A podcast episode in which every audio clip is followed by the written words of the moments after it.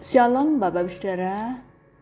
Kita bertemu kembali di Renungan Malam Senin kedua Januari 2022 Mari kita tetap setia untuk membaca dan merenungkan kebenaran firman-Nya. Sebelumnya kita berdoa mohon pertolongan Tuhan. Bapa yang di surga kami bersyukur untuk kasih setia Tuhan Penyertaan dan pertolongan Tuhan yang kami alami sepanjang hari ini saat ini ya Tuhan, kami akan membaca dan merenungkan kebenaran firman-Mu. Kami mohon hikmat Tuhan untuk mengerti apa yang seharusnya kami lakukan ketika kami diperhadapkan dengan realita hidup yang sulit untuk kami pahami dalam hidup kami. Mengerti kapan waktunya kami diam, mengerti kapan waktunya kami berbicara. Terima kasih ya Tuhan, di dalam nama Tuhan Yesus kami berdoa. Amin. Kita akan merenungkan satu tema, Yesus diam. Sebelumnya kita memperhatikan dari Injil Markus pasal 14 ayat 60 hingga 65. Demikian firman Tuhan. Maka imam besar bangkit berdiri di tengah-tengah sidang dan bertanya kepada Yesus. Katanya, Tidakkah engkau memberi jawab atas tuduhan-tuduhan saksi-saksi ini terhadap engkau? Tetapi ia tetap diam dan tidak menjawab apa-apa. Imam besar itu bertanya kepadanya sekali lagi katanya, Apakah engkau Mesias, anak dari yang terpuji? Jawab Yesus, Akulah dia dan kamu akan melihat anak manusia duduk di sebelah kanan yang maha kuasa dan datang di tengah-tengah awan-awan di langit. Maka imam besar itu mengoyakkan pakaiannya dan berkata, Untuk apa kita perlu saksi lagi? Kamu sudah mendengar hujatnya terhadap Allah. Bagaimana pendapat kamu? Lalu dengan suara bulat mereka memutuskan bahwa dia harus dihukum mati. Lalu mulailah beberapa orang meludahi dia dan menutupi mukanya dan meninjunya sambil berkata kepadanya, Hai Nabi, cobalah terka Malah para pengawal pun memukul dia. Diam tidak selalu berarti negatif. Ada hal yang baik ketika seseorang itu diam. Diam itu merupakan salah satu cara yang dilakukan seseorang ketika sedang menghadapi persoalan. Tidak sedikit orang yang memilih diam untuk menyelesaikan masalah supaya tidak menyakiti sesama. Lebih banyak mendengar, merasa lebih baik diam jika tidak ada yang ingin dikatakan. Yesus diam, tidak memberikan jawaban atas tuduhan-tuduhan palsu dari banyak saksi. Bukan berarti ia takut menjawab berbagai tuduhan dari orang banyak.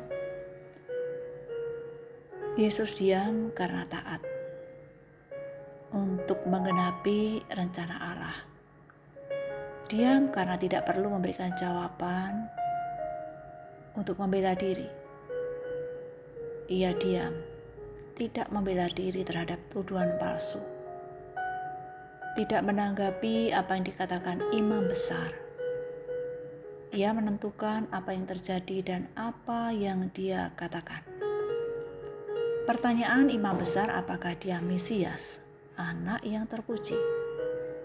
Yesus memberikan kepastian, bahkan Jawabannya melampaui pertanyaan imam besar itu. Bahkan dia menambahkan kemuliaannya sebagai anak manusia.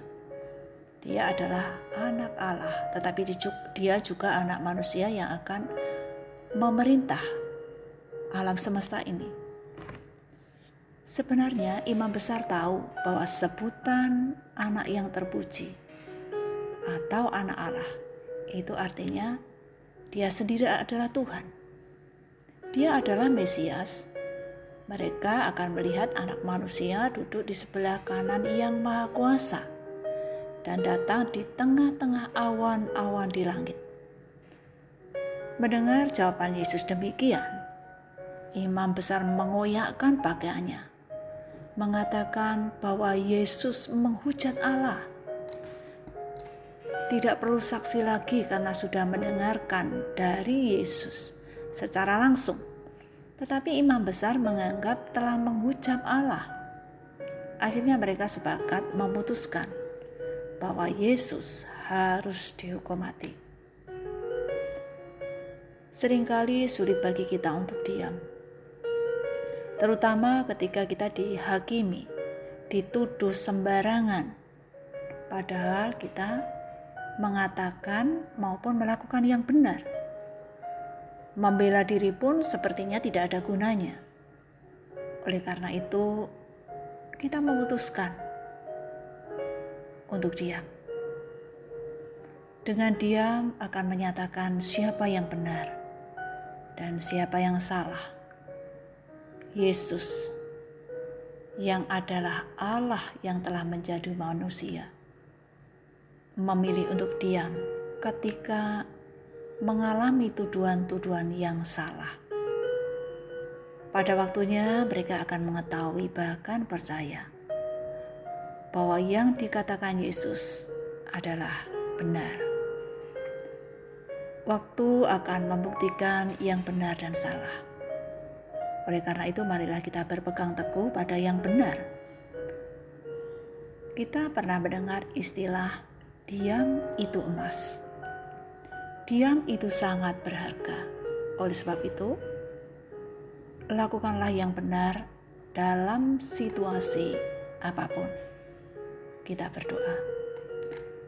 Bapa yang di surga, mampukan kami memahami dengan benar kapan waktunya harus diam dalam menghadapi realita hidup ini.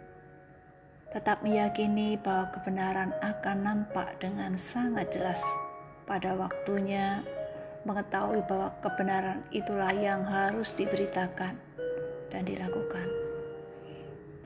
Tolonglah kami ya Tuhan untuk menjadi pelaku kebenaran sesuai dengan yang Engkau kehendaki.